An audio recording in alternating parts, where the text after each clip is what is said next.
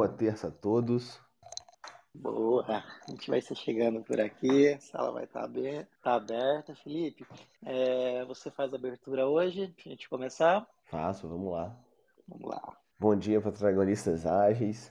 Bem-vindo à Jornada 731. Hoje é terça-feira, a gente fala de práticas ágeis. Hoje a gente vai trocar uma ideia sobre, sobre bolas fora, né? Nossos erros aí no dia a dia, que a gente veio fazendo com o nosso aprendizado, a gente aprendeu ali, né, com alguma falha, com alguma experimentação. A proposta hoje é compartilhar um pouco, né, dessa aventura que a gente teve, ou de erros comuns que a gente conhece, e a gente vem seguindo aí. Quem que se sente à vontade pode subir para a gente trocar essa ideia. Bom, vou começar com a minha aula de descrição. Bom, eu sou o Felipe, homem branco, cabelo e olhos castanhos, barba sempre por fazer. Na foto eu tô de blusa azul e no fundo eu tenho o escritório. Olá, maravilhoso dia, Jornada Ágil 731, episódio 323. Né? Vamos falar então sobre bolas fora, erros, e sem erros também não há acerto, não há aprendizado. Né? Então eles são muito importantes. Sou Gil do Cavalheiro, homem branco, cis. É, estou na foto do dia do meu casamento, um terno, gravata e um fundo branco ao fundo, sorrindo. Essa foto tem sete anos, eu preciso trocar, mas eu não consigo.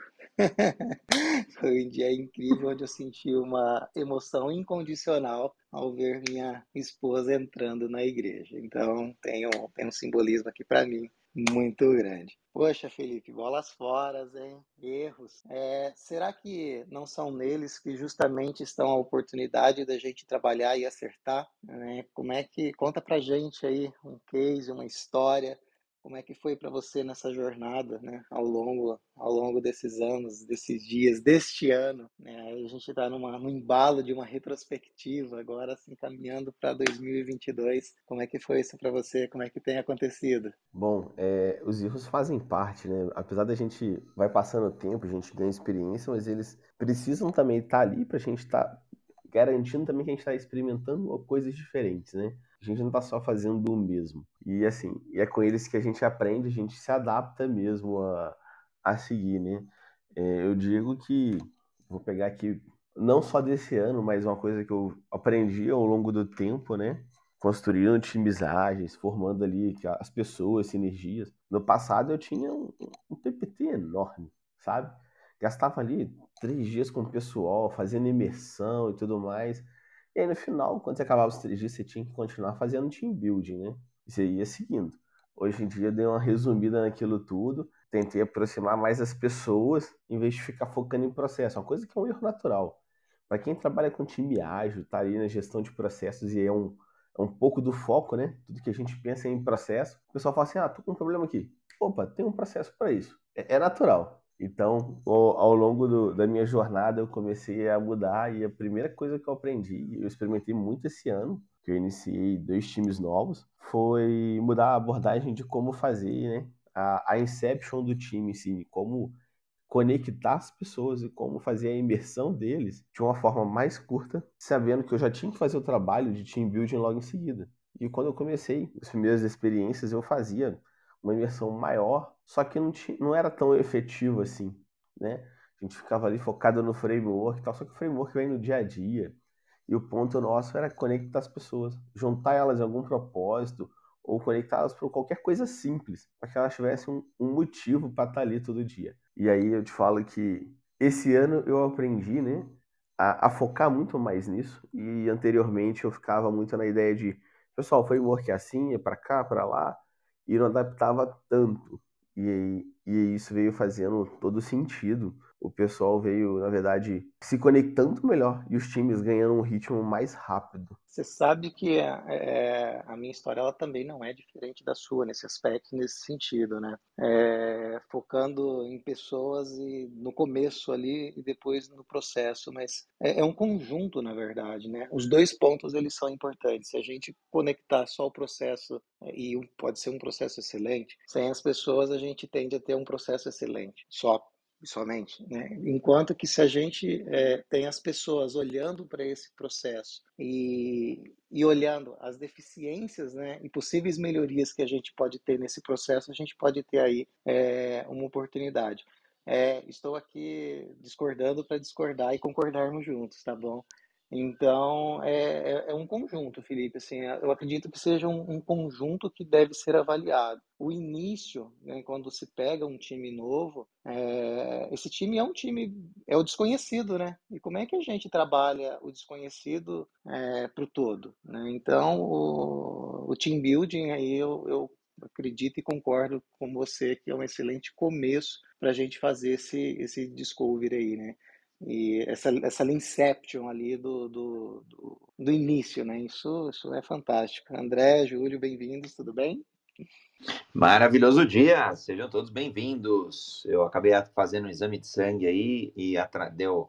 É, parece um acidente de avião, nunca é um único atraso. E, e aí foi uma sequência de erros ali, mas já estou de volta aqui, muito feliz aí para debater, comentar e aprender com as bolas fora aí na agilidade, seja é, na, na, na, Inception, aí, já, já que o, o Gildo já comentou, seja na execução em campo, seja com Scrum, Kanban, e que outros deslizes aí a gente acaba é, cometendo e que são oportunos, oportunidades de aprendizado aí. Muito bacana. Vou seguir aí. Ah, o que eu ia comentar, Gildo, aproveitar que eu já estou aqui é, falando, clica na foto do Felipe, do Júlio e minha para ir colocando a gente de moderador também, tá? Vamos seguindo aí. Ah, fazer minha audiodescrição. Sou André Sanches, brasileiro com orgulho, homem cis, pele branca, olho castanho esverdeado, cabelo castanho curto, numa foto é, sorrindo, vestindo aqui uma camiseta preta e um azul ao fundo, degradê. Opa, maravilhoso dia. Já vou puxar aqui minha audiodescrição também. Sou Júlio César Rabelo, homem negro, pele preta.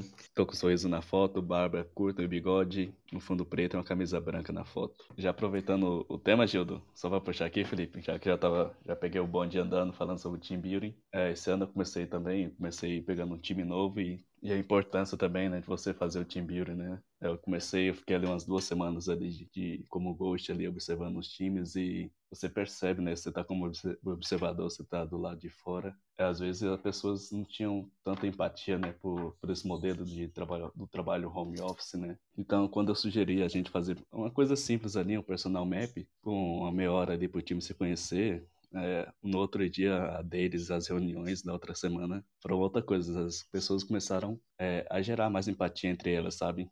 Se preocupar, se perguntar como é que foi o dia dela, como é que estão as coisas, sabe? Acho que são coisas simples assim que geram um impacto muito grande no time. Ô, Júlio, esse é o ponto, né? É, o que eu tava falando aqui é que no passado, nos meus times, eu gastava dias achando que só juntar o pessoal na salinha, começar a passar framework, fazer um exercício ou outro, né? E ia pegar muito mais rápido, só que é gradativo team building, a gente, uma coisa que a gente tem que se observar muito é gradativo. A gente tem que ver como é que as pessoas também estão se comportando, para a gente ver como é que a gente pode ligar elas ali, entender o que incomoda elas, né?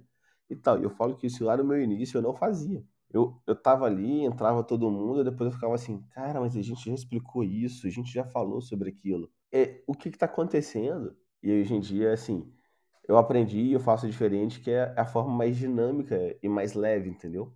Você vem, faz uma dinâmica curta, você fala assim, ah, eu só fiz, eu observei e fiz um personal map. E aí já mudou a perspectiva das pessoas. E esse é o ponto, é aos pouquinhos, né? A gente vai de grão em grão ali e o pessoal vai se ligando, se desenvolvendo, né?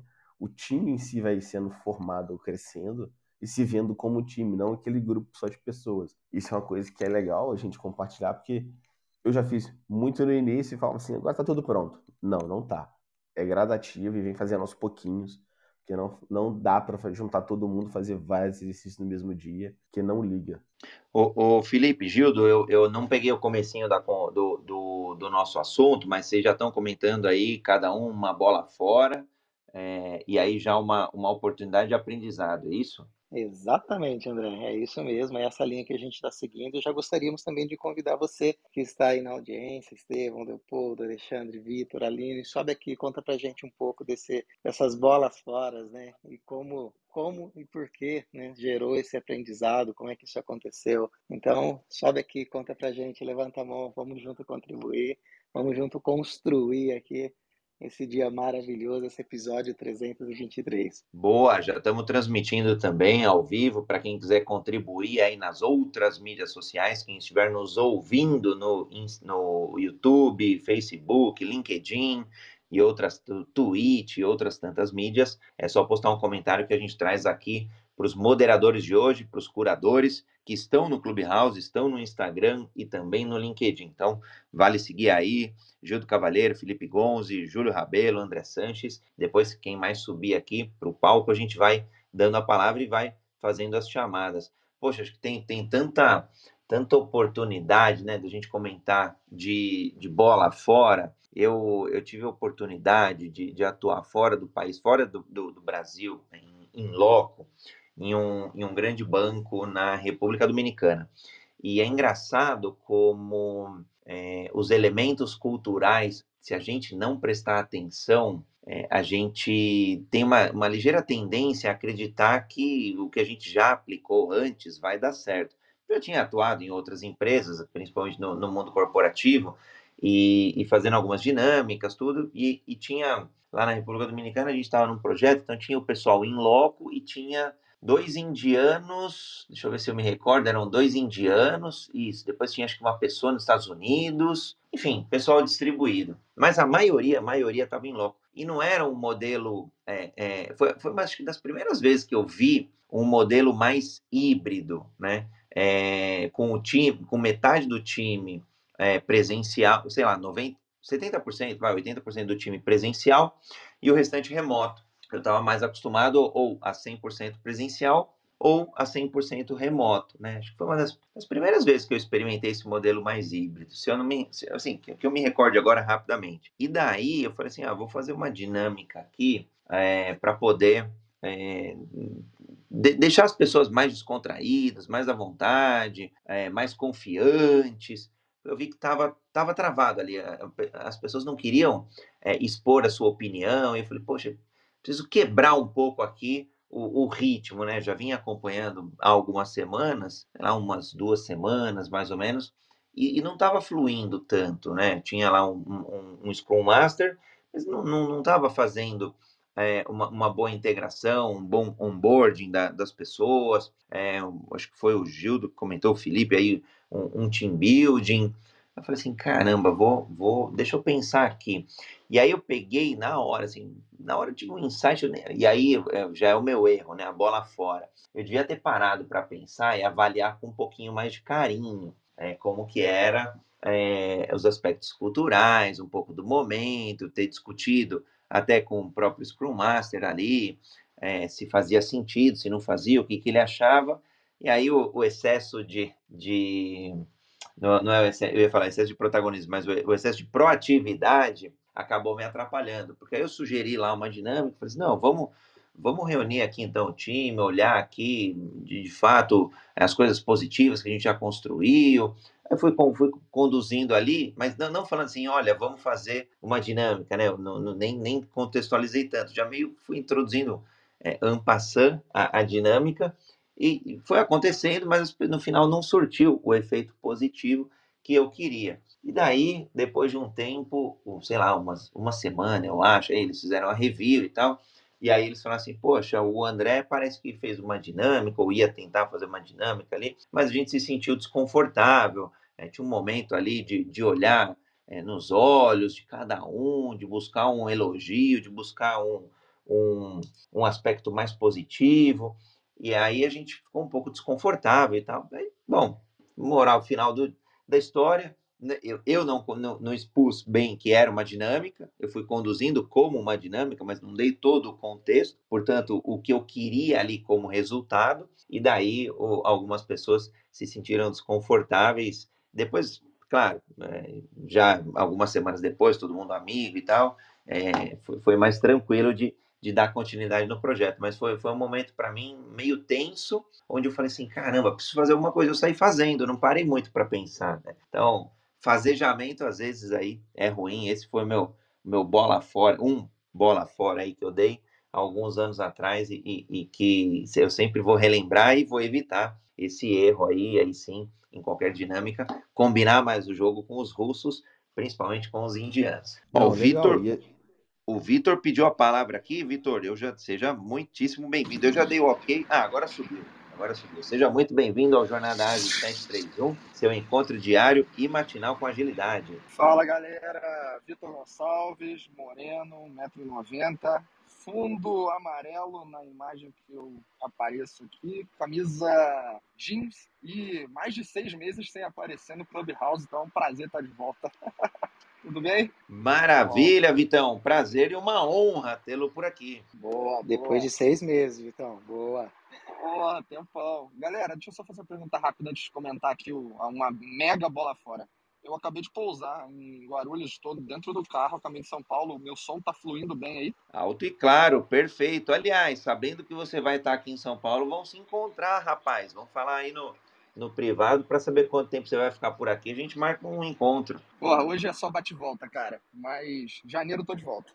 aí a gente marca. Bom, é, deixa eu contar uma, uma coisa aqui. Eu acho que o, o, André sabe parcialmente sobre a história que eu vou contar, mas aqui eu vou abrir o verbo, né? Vou botar tudo na mesa. O que aconteceu foi o seguinte: alguns anos eu atuei como enterprise coach de uma, uma grande empresa no país. E naquela época eu tinha uma característica. Eu, eu, naquela ocasião específica, eu passei por uma eu tive um posicionamento profissional que não é mais característico da minha parte. Era um posicionamento de mais seguir sem questionar. Embora eu sempre fosse muito inconformado, a, a questão cultural daquela organização me levava a isso, a seguir sem questionar. E eu tinha toda uma vice-presidência, uma estrutura de diretoria que eu precisava atender né, os seus objetivos. E chegou a hora da gente virar a organização para ela ser ágil. E aí a gente sabe que tem a diferença entre ser e fazer. Né? O ser está ligado no âmago cultural, na estratégia, o cerne de para onde a empresa vai. Ela quer ser ágil para quê, né? Com qual objetivo? E o fazer ágil é o objetivo já é o, já é a agilidade. Ah, meu objetivo é ser ágil. Ah, bom, então tá, beleza, tu faz aí. Mas não necessariamente isso vai te levar a algum lugar, porque vai te carecer, vai faltar alguma coisa no jogo. E lá, né, a ideia de se tornar ágil, ela foi, na verdade, transvestida por fazer ágil. Porque a ideia toda foi trazer uma metodologia que fosse adequada para aquilo que eles já praticavam lá, eles já tateavam, já experimentavam alguma coisa de agilidade, mas Puta, cara, assim, sem, não, não, a criança não tinha pai, não tinha mãe, não tinha padrinho, não tinha nada. Então era cada um por si. E a, a, proposição ali que me foi feita é, cara, a gente precisa ter um modelo. Qual é o modelo que suporta a nossa organização? E a gente precisa levar esse modelo para toda a estrutura. Estou falando de tecnologia ali na época, né? Área de TI, é uma área de TI com 700 pessoas. E como é que a gente leva um modelo que cabe aqui? Pô, fiz um trabalho de diagnóstico cultural, todo um, um trabalho que me endereçou cultural, em comportamentos, em modelo mental. Eu estava mais orientado naquele momento a método. E então eu tinha pelo menos três caminhos, né? E cara, eu fui obrigado praticamente a escolher um e falar vai. Foi jogar pro alto, é, é botar o dedo na boca, levantar para cima, onde o vento tá batendo, vai escolhe um e vai, vamos ver onde vai dar. Naquela, então foi o primeiro erro assim, não questionei, não fiz o meu trabalho de recomendação efetiva, sabe? E naquele momento tinha uma outra variável, que a empresa lidava com projetos, mas lidava também com sustentação, BAL. E nesse contexto, cara, porra, você sabe que né, nem tudo é prego para você sair dando martelada, né? Mas foi assim que teve que ser tratado naquela ocasião. E isso por aspectos políticos, por aspectos de né, desejos mais das pessoas para o que elas queriam para as carreiras delas, e eu estava ali atendendo isso do que efetivamente um ganho maior. Obviamente que o ganho maior ele estava contido, mas as pessoas acabam pensando nas oportunidades que aquilo tudo, uma grande mudança, pode trazer para as carreiras delas, é natural. E eu não tive a sagacidade de perceber isso no detalhe, de a postura de virar e falar, cara, não é por aqui, vamos olhar desse outro jeito, enfim, não tive isso. Resultado: primeira missão após ter uma metodologia adequada, ou teoricamente adequada, foi levar isso para 14 squads de uma vez só. 14, eu sozinho, Deus, Jesus Cristo, né? Até parece. Kamikaze! Porra, total, cara. A parada foi insana. 14 times. Dos 14, eu vou resumir aqui bem: seis pararam de pé. Seis, apenas seis. Eu acho até que isso já foi uma grande conquista. Mas os outros, cara, tombaram assim de um modo que o que eles faziam antes era melhor. Não foi uma questão de das pessoas apenas falarem, pô, esse ágil não funciona. É falarem que como você quer uma organização centrada em agilidade se a gente não é capaz de entregar resultado? Ali eu comecei a ficar muito incomodado porque eu passei. Eu, eu já tava, né? Óbvio, mas é, tava faltando um empurrão. E aí, quando eu pensei em resultado, eu falei, cara, onde que se gera resultado pra caramba com práticas ágeis, com cultura ágil? E aí eu tive a oportunidade de fazer uma viagem. Eu fui lá pro para os Estados Unidos, fui visitar a Amazon, fui para Seattle, fui para Microsoft, fui para Boeing, fui para um monte de lugar. Conversei com uma porrada de gente de várias divisões dentro dessas empresas e a minha pergunta básica era: o que vocês usam de ágil aqui? Por onde começou? Como é que vocês entregam? Quais são as práticas de engenharia? Quais são as práticas de fomento cultural? Era uma pergunta, cara, eu tinha meu roteiro, era base. E quase todas elas me respondiam o seguinte: Cara, tu tá falando de quê? Aqui eu não estou preocupado com qual padrão que as pessoas vão usar, estou preocupado com o que elas vão entregar. A gente tem um modelo de entrega de resultado. A gente tem um comitê em que se entrega a Amazon. Cara, a Amazon foi sensacional. É, um dos engenheiros mais antigos de software, mais antigos da Amazon é brasileiro, Thiago.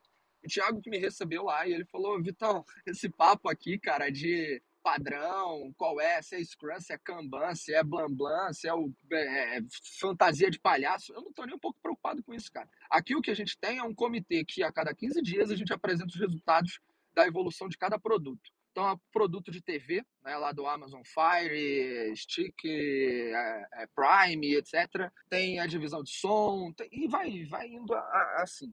Não tem um padrão, tem um padrão de entrega. Como a gente tem que exibir e apresentar os resultados. Ou seja, quais são os indicadores? Defina a cultura da organização pelos indicadores que você aí sim quer estabelecer como padrão. Cara, quando ele falou essa parada, eu voltei, eu, a minha, eu ainda tinha que visitar Microsoft, várias outras empresas.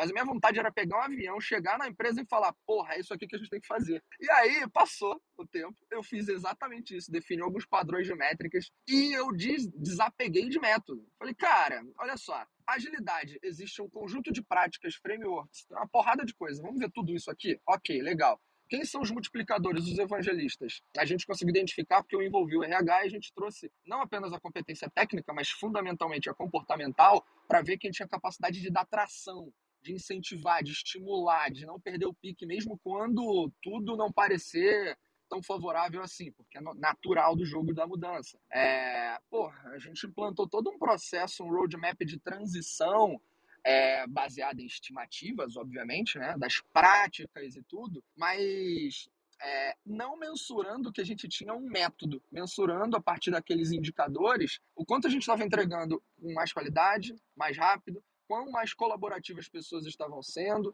quão, é, quanto mais as pessoas estavam felizes ao trabalhar. Então foi uma revolução muito grande na empresa depois disso, mas tudo somente, quer dizer, entre aspas, somente, olhando para indicadores. Então, eu trouxe aqui a bola fora, né? Uma falta de posicionamento em algum momento, acreditar em métodos a todo custo, levar 14 times para frente de uma vez, obviamente tudo se ia dar errado, seis pararam de pé. E quando eu escutei a palavrinha mágica resultado, foi quando eu busquei informações. E aí então fica essa dica. Eu acho que a gente tem que ter humildade também para às vezes sair do nosso trono e olhar para quem está fazendo e muitas vezes não necessariamente aqui e apenas os nossos nossa rede, mas até a coragem de ir lá e ver, cara, do outro lado do mundo, aquilo pode te inspirar. Então me ajudou bastante e hoje essa empresa é uma das que mais ganha prêmios no seu mercado. Eu estou falando no mercado de seguros. Né? Depois, quem quiser, pode pesquisar aí, porque tá fácil de descobrir quem é. Sensacional! E vou te falar, cara, 6 de 14, dependendo do contexto, ainda é um, é um prêmio ali incrível por ter parado em pé, porque eu já vi é, algum, alguns projetos aí devastar quase que 100% ali dos times na ansiedade de seguir o método, de seguir uma metodologia e, que ao fazer o ágil, né, ao invés de trazer resultado mesmo, através de, de, de ser ágil, né? Bem bacana, Vitão. Vou fazer, vou aproveitar aqui fazer o reset de sala, 8 horas, estamos no Jornada Ágil 731, seu encontro diário e matinal com a agilidade. Hoje, dia 28 de dezembro, finalzinho do ano chegando, ainda dá para entregar, ainda tem dias para entregar aí quem tá é, quem ainda não está com os resultados em dia, né? Resultado é uma palavra apaixonante. Hoje, toda terça-feira, o quadro são as práticas ágeis junto com o Felipe Gonzi, Gildo Cavalheiro, Júlio, Júlio, olha, Júlio Rabelo, André Sanches e hoje presença especial aqui de Vitor Gonçalves, diretamente de São Paulo. Combinado, Vitão? Avisa aí quando estiver por Sampa, a gente se encontra. É, hoje falamos, falamos aí, estamos falando aí sobre as bolas fora, então um ambiente convidativo a você que estiver aqui embaixo na audiência, quiser contribuir, trazer uma, uma bola fora aí ao tentar aplicar agilidade, ao tentar ser ágil, ao tentar aplicar um método, uma metodologia, um frame e o que mais, uma prática, uma ferramenta e o que mais for oportuno. E estamos aqui é, compartilhando aqui os nossos nossos perrengues aí, as bolas fora, ou até às vezes as bolas na trave também. É, vou falar para o Vitor aí, 6, 6 de 14 para mim é uma boa bola na trave. Aí. A gente sabe que é o preço de experimentar, é o preço de tentar, mas na ansiedade a gente escorrega. O que é legal é que é do ser humano, a gente aprende aí, e mais legal ainda é aprender com os erros dos outros. Então, André, convido aqui a audiência. Só isso que tu falou, cara, do 6 de 14, eu acho que vale a pena destacar um ponto que eu, eu acabei não trazendo para a mesa. É, como lidar com a ansiedade dos executivos que estão envolvidos com 14. Não é um time ou dois, não é uma iniciativa ou duas ou três projetos. São 14 projetos derivados do plano estratégico. Na época, quem fez o plano estratégico foi a, a BCG. Acho que foi a Boston Consulting Group. Porra, aí tu chega e fala, 14, eles derivaram 19 projetos. 14 estavam comigo, cara. E dos para levar agilidade. Seis pararam de pé. A diretoria inteira da empresa olhou para mim e falou: quem é esse maluco? Vamos detonar esse cara, né? Então, é, tive que ser muito ligeiro ali para trazer a, a provocação dos indicadores. Aí, felizmente deu certo. Mas, cara, foi período de treva, tá? Bem, mesmo que seis tenham parado de pé, eles não foram suficientes para criar no nível executivo, no C-level da empresa, a confiança necessária para falar, cara, vamos postar nessa ideia. Até porque eu tava falando disso aqui, eu tô falando de 2014, tá, gente? Não é tão recente, não. Então, hoje tá fácil falar de agilidade, embora tenha muita cagada por aí ainda, mas pô, 2014 a coisa tinha muito mato alto.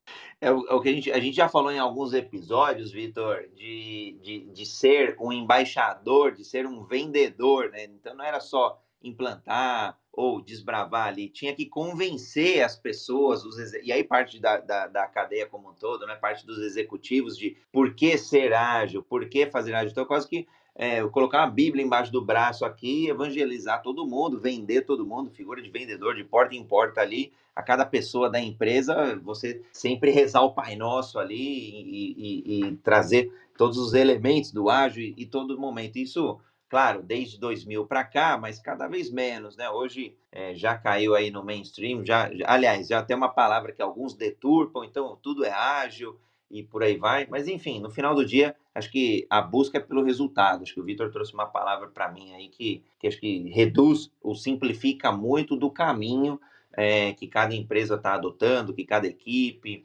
é, eu, nesse mesmo projeto lá na República Dominicana, a gente tinha lá uns seis squads, se eu não me engano, mais ou menos isso. Vai. E um deles era mais chatinho, porque era com data science, e aí a gente tentava replicar os mesmos padrões dos outros, e, e mas de um projeto que é totalmente diferente, igual o que você trouxe. É, times que fazem sustentação, com, como é que faz? Hoje já está um pouco mais desbravado, já tem ali é, boas práticas, ou, ou é, a, a, gente falou outro dia de ambidestria organizacional, então você consegue ali alguns caminhos, alguns elementos é, para poder é, conviver com essa dualidade. A gente falou também, acho que é umas duas, três semanas atrás, fizemos um, os dois episódios sobre dual track agile. Então você consegue conviver com esse espaço aí de descoberta e de entrega de forma mais simultânea. Né?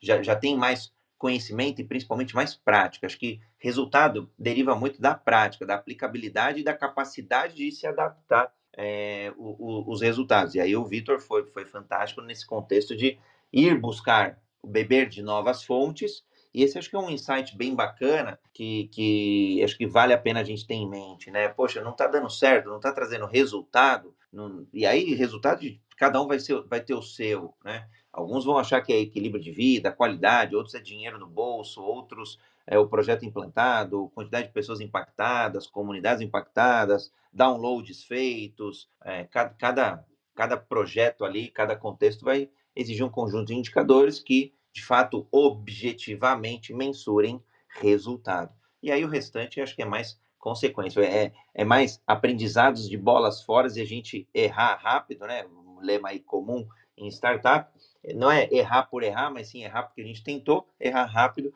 e corrigir a rota e seguir em frente. Legal. Deixar aqui aberto aí para o Vitor complementar e depois os demais também comentarem outras bolas fora. Cara, assim, eu acho que fica uma, uma lição que eu tirei disso e eu tenho praticado desde então. E se foi útil para mim, pode ser que sirva para vocês. É, muito da agilidade hum, muitas respostas para provocações que a agilidade faz não estão na agilidade. Você vai buscar, por exemplo, as questões óbvias. Questões culturais tem muitas respostas lá na gestão de pessoas. Questões de resultados, tem muitas respostas na administração e na gestão, business, negócio. É, você vê cada vez mais uma é, necessidade transdisciplinar de conhecimentos para que um agilista, dependendo do qual seja o seu papel dentro de uma estrutura, consiga levar a organização ou, ou estimular a organização para uma efetiva transformação. É, obviamente você vai ter organizações que, cara, você vai ter o papel do Scrum Master focado em um ou mais times, né? Numa situação muito mais situacional, mais localizado, mas em alguns casos você vai ter uma visão um pouco mais abrangente. E, independente de qual seja, em todos os casos, para que você vê hoje muita gente, é, muitos Scrum Masters estudando gestão 3.0. Cara, e tem que ter, faz sentido, né? Você está numa posição ali é importante estimular e desenvolver pessoas também. Mas, né, colocando aqui um, um sentimento que eu tenho, é que as respostas às vezes não estão nos agilistas, não estão nas figuras carimbadas, não estão. Não tá na gente, cara. Quando eu fui lá para a Amazon, porra, eu perguntei engenheiro de. Foi um engenheiro de software da Amazon, que não é um cara apaixonado por agilidade, foi ele que me deu um insight, sabe? Foi ele que ajudou a mudar todo o meu game aqui. E tudo, tudo na minha carreira mudou desde então. É...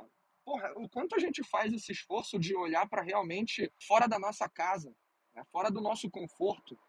É, porra, já li uma porrada de livro de agilidade, já escrevi livro de agilidade, livro de agilidade, mas o quanto eu não aprendi sobre agilidade, por exemplo, lendo Nassim Taleb, lendo a lógica do cisne negro, que não tem absolutamente a ver com agilidade, mas impulsiona o pensamento crítico. E, porra, se tu vai levar a agilidade para dentro de uma organização, tu tem que ter pensamento crítico, né? pensamento complexo.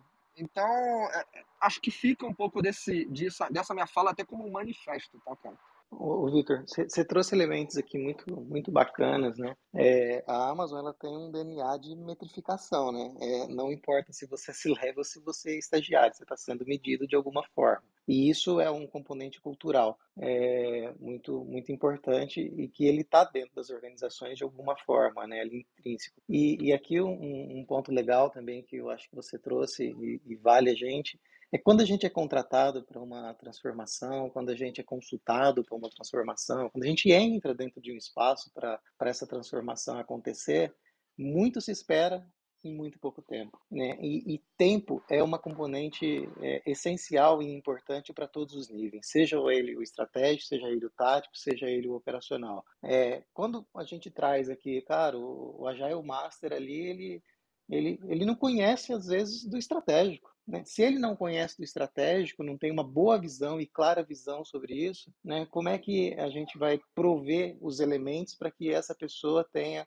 ali os acertos né, que é esperado e necessário. Então, nesse sentido, nesse ponto, é, é importante também a gente ter essa consciência de que trazer transparência e trazer comunicação, seja ela do C-level ou estagiário, né? e aí é que entra essa questão dos indicadores, dessas métricas, né? porque é um número, ele está ali, né? Ah, crescer tantos por cento. Beleza, mas o que, que a gente faz para crescer tantos por cento? Mas é algo que todo mundo sabe e tem visão. É, é a minha percepção de que é, quando a gente foca nisso, né, né foca nesse, nesse, nesse mindset, nessa mentalidade, né, quando a gente foca nessa mentalidade, ela tendencialmente ela funciona e como funcionou muito bem ali com você naquele contexto, né? Mas é, é um contexto e foi uma virada, acredito eu que foi uma virada de chave muito grande para essa organização, né? Porque ela também não tinha essa cultura estabelecida ao qual você conseguiu trazer ali através, né, de uma aplicação que estava funcionando num, num outro lugar. Né? Então, assim, é, o, o, case é muito legal e, e muito pertinente para a gente pensar e refletir um pouco também sobre essa questão do tempo, né? Show, Jodô. Vou abrir aqui também para o Alisson. Alisson, seja muito bem-vindo ao Jornada Ágil 731. Hoje, toda terça, o quadro Práticas Ágeis e hoje é dia de bola fora. Quiser compartilhar aqui com a audiência que está no Clubhouse, a audiência que está nos ouvindo nas demais mídias sociais. Aliás, a audiência que nos ouvirá no podcast Universo Ágil, no seu player de podcast preferido. Quiser comentar aqui para a gente aprender com as bolas fora que você deu ou que você viu Seja, seja super bem-vindo. Bom dia, bom dia a todos. Obrigado, André. É, é, é um prazer, né, estar com vocês e fugindo um pouco das sextas-feiras, né, que estou aqui na, na Jornada Ágil 731. E esse ponto é bem interessante porque a gente pouco comenta, pouco compartilha, mesmo do meu ponto de vista. E escutando o Gildo, escutando o Vitor, um ponto que eu vejo bastante, e até um ponto que eu venho aprendendo também, é entender mesmo qual é a estratégia da companhia, entender mesmo o que faz sentido, eu sempre falo, né? O que é valor. E uma bola fora que eu já participei e tento aprender com isso é um, exemplo bom, a, a companhia onde eu trabalho, a gente começa a trabalhar planejamento orientado a quarter. Por que orientado a quarter? Para a gente não ter aquele é, planejamento estratégico tão robusto, a gente foca nos próximos três meses. E um ponto que eu vi, pensando no terceiro quarto ainda de 2021, é que existia um planejamento, porque na, na estrutura onde eu estou tem os PM, né, Product Manager, é, que está orientado à estratégia da companhia, né? E normalmente eles não estavam compartilhando e colaborando, puxando também os POs, que são realmente product owner dos produtos que as squads estão trabalhando, ou times, né? A nomenclatura vai de acordo com cada corporação. E antes era top-down mesmo, os PMs, product manager, né, planejavam como iria alcançar realmente os objetivos estratégicos, qual era o direcionamento deles para os POs, os POs não entendiam por qual motivo estavam fazendo e teria que executar. Então, o ponto que eu vim trabalhando com transformação digital é focar o que foi falado há pouco, né? Transparência e comunicação, já que existe uma falha de comunicação entre os POs, e PM e vice-versa. Então, o primeiro ponto foi, vamos conversar, Vamos entender por que temos que executar isso, qual o objetivo, o que, que realmente a companhia está ganhando com isso. Não fala em parte financeira, realmente fala em relação de valor e fala realmente objetivo. Então a gente começou a trabalhar e estamos trabalhando sempre porque é uma melhoria contínua quando a gente fala de comunicação e principalmente de transparência. Então hoje, a gente, agora em dezembro, a gente começou a fazer um planejamento para o próximo quarto, que basicamente já inicia na próxima semana. Para ser bem exato, seria no sábado, né, 1 né, de janeiro. Então a gente começa a trabalhar com isso e uma colaboração junto dos POs. A gente traz um pouco né, de alguns desenvolvedores que realmente botam a mão na massa para entender realmente o produto, entender realmente a parte de arquitetura, entender realmente o que está sendo feito, para a gente colaborar e planejar realmente em cima dos produtos que estão vigentes ainda. Então, é, eu gosto muito de trabalhar isso, e uma bola fora realmente que eu participei foi isso, de falar de agilidade, mas não trazer a colaboração, tá bom? É algo que, que eu tenho observado e eu acho que poderíamos classificar como bola fora, e aí é para um âmbito maior, né? Se a gente olhar de cima para a organização, o Alisson, é, a gente podia estar tá falando de multi. A gente gostaria de montar times multidisciplinares, né? Mas normalmente as empresas ainda estão organizadas de for, em forma de silos, né? Muitas das vezes. Ou seja, o marketing não, não fala com o people, que não fala com produto, que não fala com marketing, que vira uma, um círculo vicioso dentro, dentro né, da, da, do contexto. E a gente tem aí uma, uma bola fora generalizada que nos leva a outras bolas fora menores, né? Então a gente pode também é, abordar e, com um escopo maior, tá pensando um pouco sobre isso daí também. É, Gildo, pegar esse ponto que falou, é bem interessante, porque assim, onde trabalha a gente fala muito de BUs, né? Que é praticamente de pontos de negócios. E tem muito isso, né? Beleza, tem a BU de, de, de marketing, BU de canais físicos, canais digitais, enfim, são vários aí. E o ponto que eu puxo muito, né, até para os PM, para os diretores também, é o ponto, pô, a gente tem vários BUs, cada um se programa, se planeja, mas a gente realmente está observando é, o que a companhia deseja, a gente sentou para planejar uma estratégia, imaginar o que aconteceu, ter uma visão do que aconteceu. Eu estou falando de uma empresa que vai completar agora 80 anos, né? E ela criou uma empresa que é a Bemol Digital, é, focar realmente em transformação digital, focar em pessoas, que é muito bacana. Mas a gente não está ainda vendo é, o todo, né? E não ver o todo, a gente ainda vai nesse ponto que falou, Gil, de silos, entendeu? Então, um ponto que eu, eu venho tentando puxar é isso. Vamos observar o todo, vamos entender né, o, o, objetivo da companhia e compartilhar isso entre as BUs, que no caso que eu estou compartilhando, entendeu? Então, faz todo sentido. E assim, é, é, como falou, até um ponto aí que não, não tem como a gente trabalhar quando fala em transformação digital, porque é uma transformação cultural focada em tempo, é uma jornada. Então, cada cultura, cada empresa tem seu tempo específico. E não é curto, médio tempo, né? Então, a gente foca muito, beleza, vamos aprender, vamos evoluir e sempre observar o que está fazendo sentido. Cara, ouvir vocês me trouxe um, um insight aqui, é, coisas que eu já vivi também, e é altamente, o que eu vou falar, é altamente candidato a uma bola fora é, oposto daquela bola no ângulo, sabe? É o seguinte, pensa que a organização tradicional em transformação, vou pegar esse, isso que o Alisson falou, pô, a empresa de quase 80 anos, então tem um processo, tem uma jornada, né? Se você vai é, ter uma jornada de transformação na organização, é fundamental que novos papéis, responsabilidades sejam vistos. Então, novos papéis vão surgir, ó. Talvez pessoas que fazem o que fazem mudarão suas atividades. Alguns papéis podem deixar de existir, sim. A gente fala muito, né, saindo do nosso mundinho bonitinho de tecnologia, inovação, blá blá blá. A gente fala, não, porque o assessorista de elevador vai acabar a, a profissão, caixa de supermercado vai acabar a profissão. Tá, mas dentro da própria organização, com profissionais de conhecimento, tem posições que vão deixar de existir também.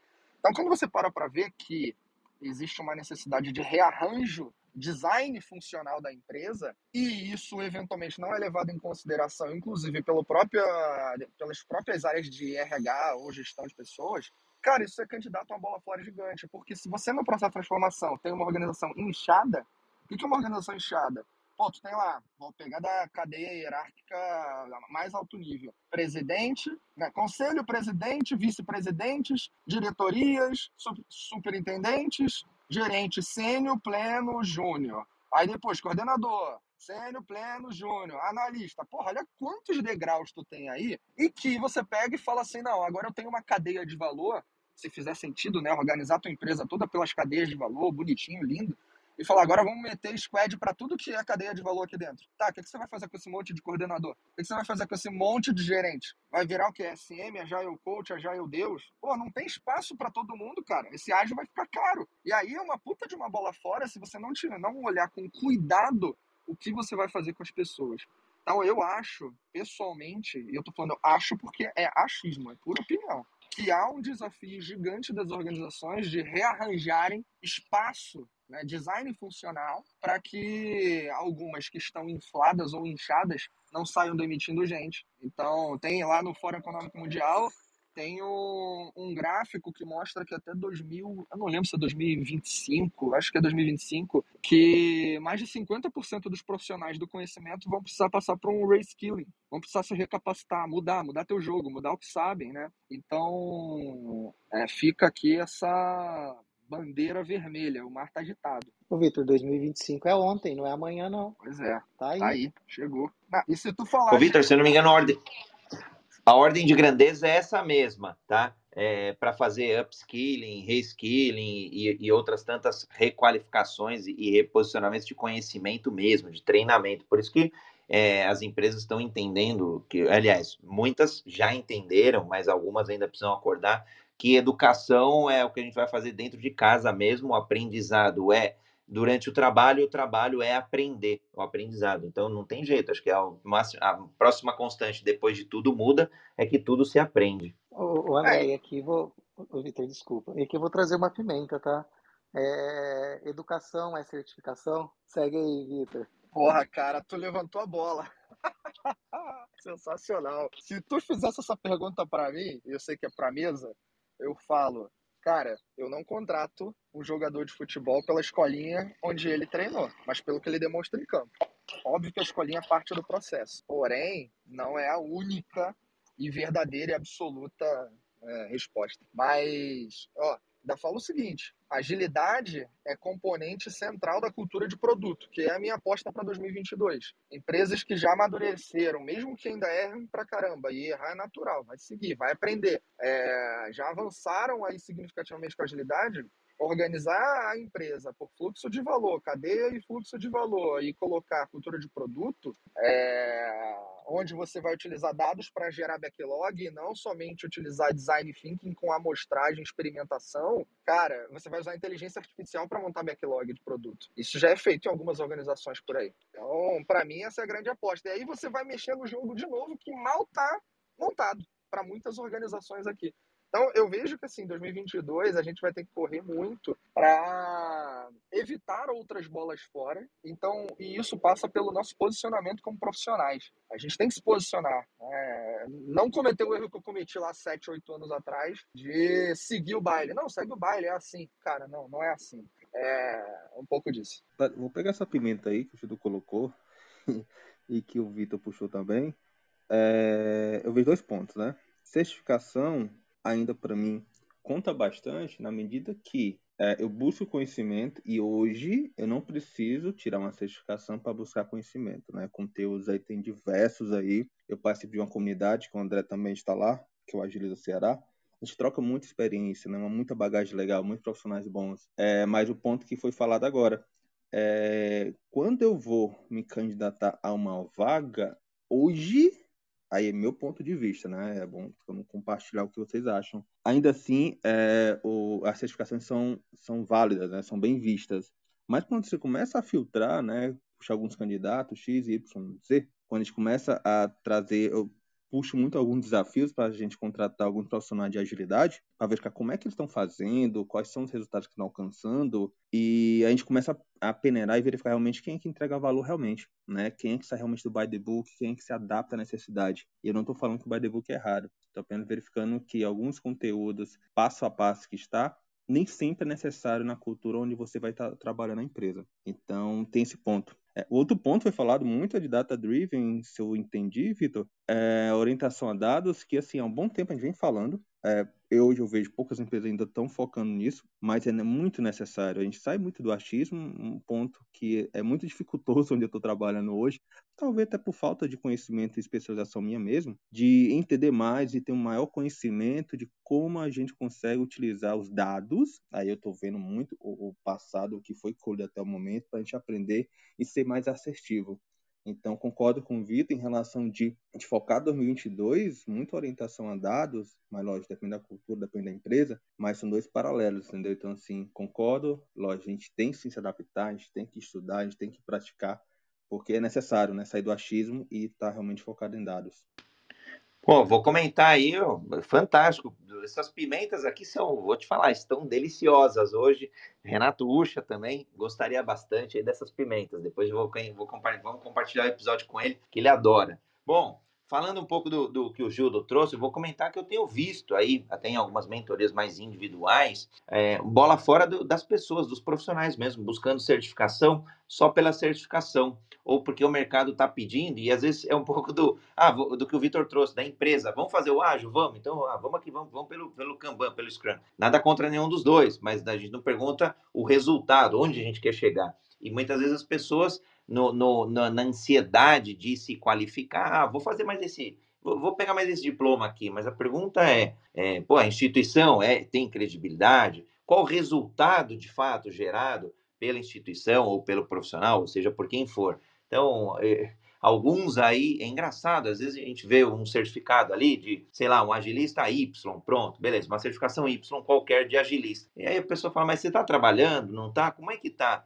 Não, eu, eu conheço a teoria. Então tem um, um, um gap aí muito grande da, da, da, prática, né? Vai, vai faltar prática para essa pessoa, vai faltar traquejo. Então, acho que essa eu tenho visto aí de alguns, tá? Alguns, é, aí, de novo, é, é empírico, não, não, é nada, nenhuma pesquisa, mas eu tenho é, presenciado aí é, é, esse tipo de profissional e essa bola fora, né? É, porque é diferente, fala assim, não, eu já eu fiz um plano de carreira, eu estou trilhando, eu estou indo para essa área, estou indo para a área de produto, então estou fazendo aqui um curso, sei lá, vou chutar aqui PM3, estou fazendo um produto, um, vou ser um product manager, enfim, você vê um caminho claro, consci, consciente, é, que vai trazer os, e vai medindo ali os resultados. É, no Oba-Oba aí, vão tirar certificado e vou brincar aqui, no LinkedIn tá cheio de certificado, aí, gente vendendo certificado a rodo. Então, é, acho que esse é uma bola fora aí do, dos profissionais. A segunda, o Vitor trouxe, que aí eu acho fantástico, é, falando de profissionais ainda, é, e aí depois eu falo de empresa. Então, falando de bola fora de profissionais, é se especializar demais só em um método. Então, vou chutar um aqui qualquer. Eu sou um bom, um cara bom de Scrum, por exemplo. Mas, sei lá, um cara bom de Design Thinking, por exemplo. Então, tá bom.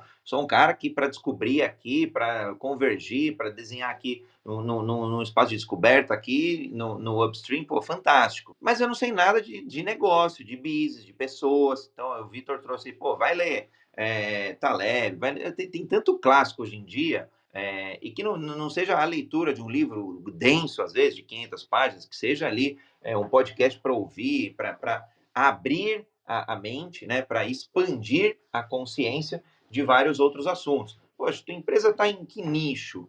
É, sei lá, é, é, é, é, na indústria, é no agronegócio, então, de repente, a gente vai falar de transformação no agronegócio, tá efervescente, é um, é um business também bem bacana. Eu não atuei, mas tenho alguns amigos que estão atuando, e está fervilhando, tem dinheiro aí. Poxa, então eu preciso entender como, como é que é plantio, como é que é cultivo, como que as food techs estão se posicionando, vou entender os movimentos, ou seja, vou entender do negócio para conectar com a estratégia da companhia, vou entender o setor que eu estou atuando.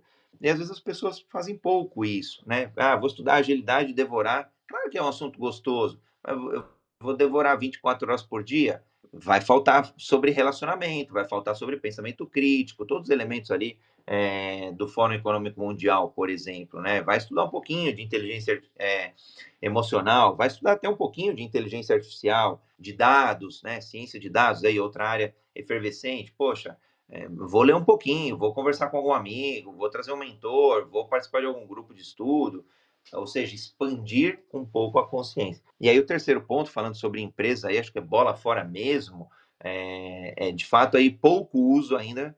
É, grandes, grandes empresas sim já estão fazendo um uso fantástico, é, médias empresas acho que está ali meio a meio, pequenas empresas ainda fazendo muito pouco uso de dado e tem muita coisa legal aí e, que é mais commodity, né? Não, precisa sair contratando um monte de engenheiro, um monte de cientista, um monte de coisa para começar a fazer uso melhor dos dados. Então, três, três bolas fora aí comentadas e deixando espaço aí, a gente tem mais uns cinco minutinhos, cabe mais algumas bolas fora aí. Ó, eu vou comentar, tentar ser objetivo aqui nessa história da certificação. E, aliás, André, tudo que você falou, concordo 100%. Cara, certificação, facetas que a gente ainda não falou aqui. Tem muita gente num processo de transição de carreira, seja porque está infeliz com o que está fazendo e alguém virou e falou assim: porra, você leva jeito para fazer tal coisa, por que você não lidera a equipe? Por que você não faz um papel de Scrum Master? Isso está acontecendo muito, muito, muito. E pessoas de tecnologia mesmo fazendo migração de papéis e mesmo das áreas de negócio. Então, quando o cara faz uma, uma transição de carreira, tem uma situação sensível aí, dependendo de como ela é conduzida, mas principalmente no mundo atual, tem muita gente ao mesmo tempo. Aí o que acontece? Um cara que era, sei lá, engenheiro de alguma coisa, ele vira Scrum Master. Qual é o primeiro papel natural, qual é o primeiro é, passo natural que ele vai fazer? Se certificar. Porque se ele se certifica, ele mostra algumas coisas sobre ele para um qualquer RH. Porra, eu gastei dinheiro investindo em mim e esse investimento não foi apenas de tempo, né? Foi de, não foi apenas de dinheiro, foi de tempo estudando algo que me interessa. Então ele está dizendo algo sobre ele, natural, faz sentido, é lógico isso. Agora, é, ele não tem experiência sobre aquilo. Oferta de conhecimento, o mundo tem aí a rodo. Cara, você faz qualquer cursinho na Udemy ou sei lá o que. Tem coisas ruins pra caramba, mas tem coisas que vão te dar um próximo passo, vão te ajudar. E aí, é, não é mais sobre conhecimento, é sobre a experiência, que é o que você falou aí, André. O cara carece, não tem. E aí eu quero conectar. Nossa, tô falando muito e aí. eu quero conectar com o papel das empresas na, no apoio à transição de carreira. Porque, velho, não tem gente no mercado. Porra, não tem, não tem gente boa, pronta. Não tem, tem, óbvio, existem alguns, mas não tá todo mundo pronto. Não é todo mundo que tá pronto ainda. E aí você precisa dar oportunidade. Então, quantas empresas estão dispostas a pegar um cara recém-certificado, por exemplo, e falar, cara, começa a jogar aqui. Vamos ver onde você vai parar. Porque ele não vai encontrar. Se ele encontrar, ele vai pegar um cara que é Scrum Master há três anos e quer ganhar 18 mil reais CLT custando 30 mil para a empresa. Porra, é loucura essa parada. Loucura. Eu tô falando que eu contrato o tempo inteiro. Isso é loucura. Não é então, é sustentável. Porra, não, é a bolha de 2000 da internet que estavam falando lá atrás, lembra? É agora a bolha do, do profissionais de tecnologia, agilidade, inovação. Então, virou bicho raro. Se as empresas não permitirem a formação de profissionais em campo, na prática, ferrou. Só que tem um detalhe, ela tem que lidar com as, principalmente consultorias, tem que lidar com as expectativas do cliente contratante. Porque o cara contratante, ele quer um sênior. Só que, porra, se tu não for honesto com o teu cliente, fala, velho, não tem sênior abaixo de tanto Vamos começar aqui. Olha quanto de negociação tu tem que ter e ser transparente no relacionamento para você trazer alguém mais júnior, talvez alguém por conta disso mais barato, para que essa pessoa tenha oportunidade de se desenvolver e daqui a algum tempo ela escalar. Eu sou prova real disso, cara. Tenho o André conhece o Caio, o Caio Monfort, trabalhou, inclusive a Aninha estava aqui assistindo, ouvindo a gente. Ele trabalhou num projeto com ela lá, é, em Furnas, eu contratei o Caio. Porra, o Caio era músico. 18 anos músico. Viraram para ele num jogo online. Falaram, porra, tu é um cara que tem um ímpeto de liderança. Tu podia ser Scrum Master. Aí passaram meu contato para ele. O cara pegou e me ligou. Falou, ah, é isso. Sou esse cara. Se tiver afim de conversar comigo, tô contigo. Eu falei, porra, achei interessante a abordagem dele. Liguei para ele, contratei o maluco. Qual certificação ele tinha? Nenhuma. Mas eu falei para ele, velho, eu vou te dar oportunidade, só que tu vai ganhar o quê? tu vai ganhar como estagiário. Eu não tenho. É injusto eu pegar um cara que nunca bot, não sabe nem o que é um, um post-it. Tô exagerando, tá? E falar, não, tu vai ganhar o que você ganha aí como empresário da música, que você tem estudo de música. E os meus Scrum Masters atuais? O que, que a galera vai pensar? Não faz sentido, né? Então é um jogo muito difícil, cara, pra gente equilibrar. A minha decisão, e eu acordei isso com ele, cara, vou te rever a cada quatro meses vou rever teu salário. Essas são as suas metas, metas claras, objetivas. Você tem que fazer isso dessa forma, de aprendizado e de resultado efetivo dentro dos projetos que tu vai jogar. Passou um ano, um ano, o cara tava ganhando, porra, sei lá, mil por cento a mais, não lembro quanto que era. E hoje eu liberei ele, né, tem dois meses, eu liberei ele para trabalhar na Sul América. Ele virou estrategista digital lá. Aí tu fala, isso tem um ano, tá, gente? Menos de um ano. Não, menos não. É um ano. É, um ano cravado. Aí tu fala, porra, o cara era músico antes. Pois é, mas com direcionamento a coisa vai. Só que as empresas precisam dar oportunidade. Se elas não derem oportunidade em 2022, vai ter muita bola fora e mercado inflacionado. Vai ser o caos. Aliás, esse já é uma grande bola fora, né? De deixar o mercado se inflacionar justamente porque não está trabalhando gente na base, né? Aliás, no, falando de futebol, bola, essas são as escolas de base, importantes no futebol e importantes também nas empresas. É, o Vitor resumiu a minha história. Foi exatamente a, a, minha história, né? Eu, eu fui contratado, né? Eu saí, pedi demissão depois de 17 anos da empresa que eu, que eu trabalhava, é, para ganhar menos do que eu ganhava, mas pela oportunidade de, de, de correr atrás, de estar lá, de, de... então assim, o Vitor, eu tive essa pessoa, né? Que, que acreditou. É, e, e eu, eu concordo. Né? Eu concordo com o que vocês estão falando, que o André pontuou e você falou. Se, se a gente também não mudar a nossa mentalidade é, como gestão, a gente também vai, cara, essa daí vai ser uma das maiores bolas fora que, que, que, a gente vai, vai cometer e fazer no ano aí de 2022. E muitas das pessoas né, que ainda estão contratando hoje, elas não tiveram essa percepção de fazer uma leitura mais ampla, né? Elas, elas não, não, não vão pelo pelo contexto, elas vão pelo certificado, elas vão por aquilo que elas acreditam que está no papel. E, e, uma folha, duas folhas de papel não representa aquilo que a gente de fato é e que a gente pode entregar. O Felipe, segue o jogo aí. É, é, acho que o ponto assim, eu tenho uma visão que certificação ali é critério de filtro para ajudar, né? Porque a gente não tenha pessoas que estão fora da área ali se candidatando, mas no momento mesmo que a gente vai fazer um filtro real, né? É colocar cenários e, e ver como as pessoas vão se comportar. É, é, ver como que as coisas vão agir, e deixar claro, né? Os feedbacks e, e deixar muito claro pontos de melhoria onde a pessoa está naquele momento. Porque a gente está passando, o mercado vem passando visões e posicionamentos errados. Isso vai acontecer em 2022, como o Vitor a gente tem que falar, falou aqui, né? Que vai ser uma bola fora em algum momento e vai ser muito grande vai, vai perder um pouco do controle. Bom, pessoal, chegamos aí a 8h36, né? Vamos encerrando aqui o dia de hoje. Foi muito boa a troca de experiências bola fora. Pessoal, quiser deixar uma mensagem final aí. Boa, Filipão, galera, Alisson, André, Gildo, todo mundo. Eu acabei de chegar aqui no meu destino, então tomei a frente aqui rapidinho. Foi um prazer enorme, enorme, enorme, enorme. Tava com muita saudade aqui de estar com vocês. E essa troca foi e sempre é incrível.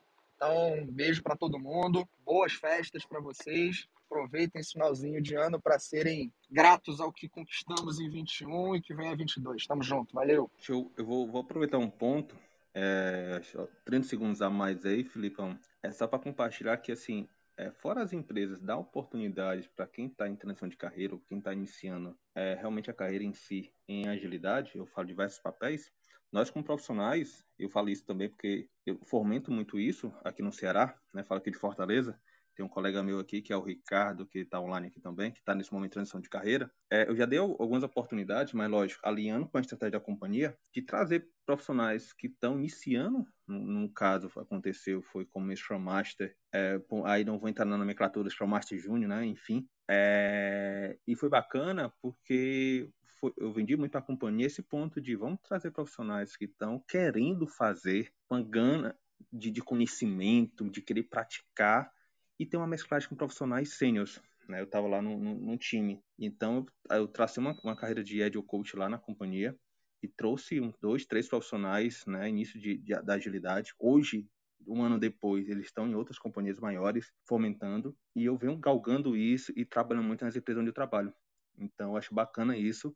Então, é uma mesclagem, né, de, de empresa e profissional querer que isso aconteça pela bolha, pelo mercado que for. Fora isso, massa, foi um prazer estar aqui com você novamente. É, feliz, né? Ano novo chegando, 2022, que a gente venha com mais essa gana de, de compartilhar, de trazer conteúdos relevantes, de, de, de estar compartilhando experiência, enfim. Muito obrigado. Bom dia a todos bom trabalho, né? Alisson, vem para terça.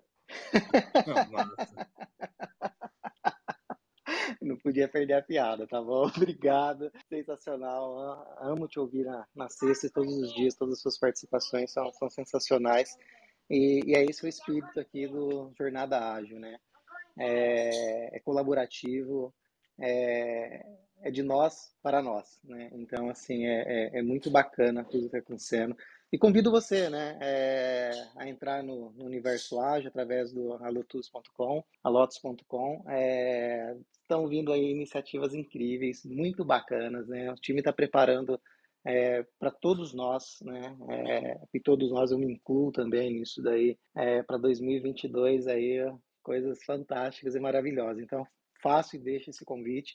Eu quero finalizar hoje por aqui com, com muita gratidão e registrar que aqui é, Felipe, André, Alisson e todos que participaram estão aqui, que hoje foi o meu primeiro dia aqui, digamos assim, subindo aqui e, né, e estando junto com vocês. Eu fiquei três meses aí na audiência, três meses acompanhando praticamente todos os dias, né? E ali nos bastidores, é, conversando com o André, com o Felipe, com os demais da sala. E ali eu falei, eu vou, vou começar na, na, terça, né? É, por quê? Porque é onde eu tenho menos conhecimento, né? É, então eu, tô aqui para também, né? Para colaborar, para contribuir, mas principalmente para aprender junto com vocês, né? E, e essa troca, que esse ambiente seguro né? Eu, eu gosto muito de, de, ressaltar isso, ambiente seguro, isso é, isso é, maravilhoso, né? Ambiente seguro porque é maravilhoso, porque eu posso dizer que eu não sei, né? E quando eu digo que não sei,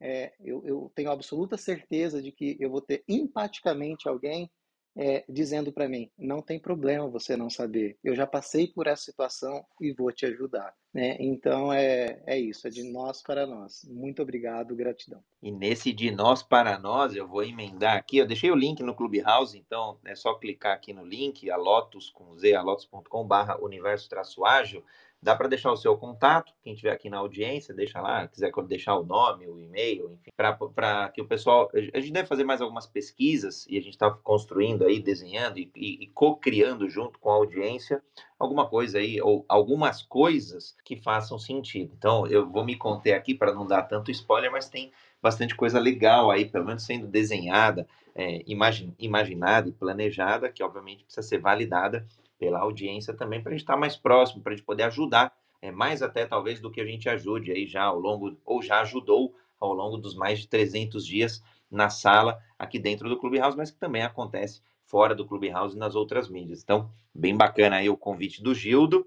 E, e, mesmo que alguém não tenha trilhado, no final do dia, se a gente for fazer alguma coisa muito diferente, que ninguém tenha feito ainda, que a gente faça de forma coletiva, que a gente faça de forma colaborativa. Então, esse é um dos meus aprendizados aí também, falando de, de uma forma até mais genérica, de um bola fora, mas o André já quis ser mais um, um, um líder mais solitário, um super-herói às vezes, e que a gente até consegue, mas a gente é mais limitado. Então, é, coletivamente, a gente vai muito mais longe e vai muito mais gostoso, vai com muito mais qualidade de vida, vai com muito mais equilíbrio e com um aprendizado coletivo, que é o que tem acontecido aqui no jornal e que a gente quer que aconteça nas outras iniciativas também. Esse aprendizado coletivo acelere cada vez mais as pessoas e traga no final do dia o que o Vitor trouxe, é importante, né?